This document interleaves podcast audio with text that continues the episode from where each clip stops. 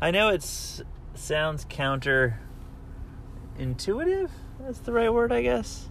It Doesn't sound like me to put an episode of a podcast out that says stop listening to your members.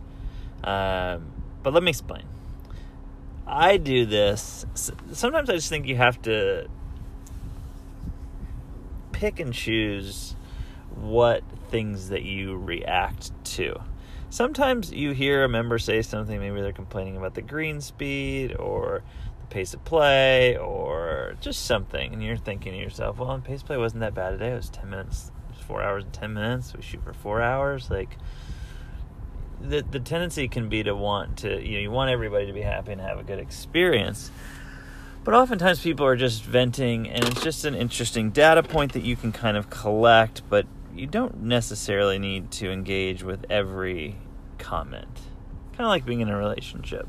You know, sometimes people just say things. Sometimes people say things expecting to get a reaction out of you or a rise out of you.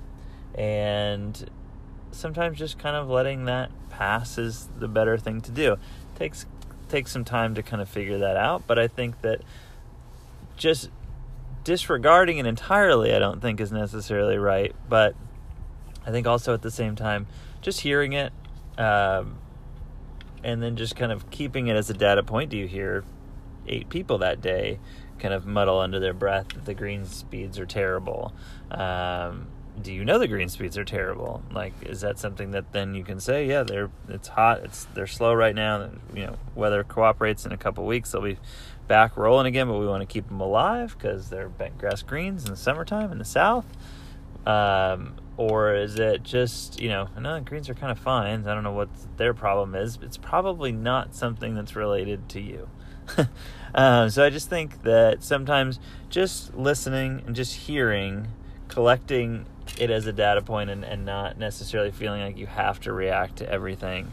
Um, I tend to get very defensive of my staff. I tend to get very defensive of um, the way the operation is run. But sometimes, if something doesn't add up, it usually has nothing to do with you. And sometimes getting yourself involved in that conversation um, is just not productive uh, for them. It's not productive to you.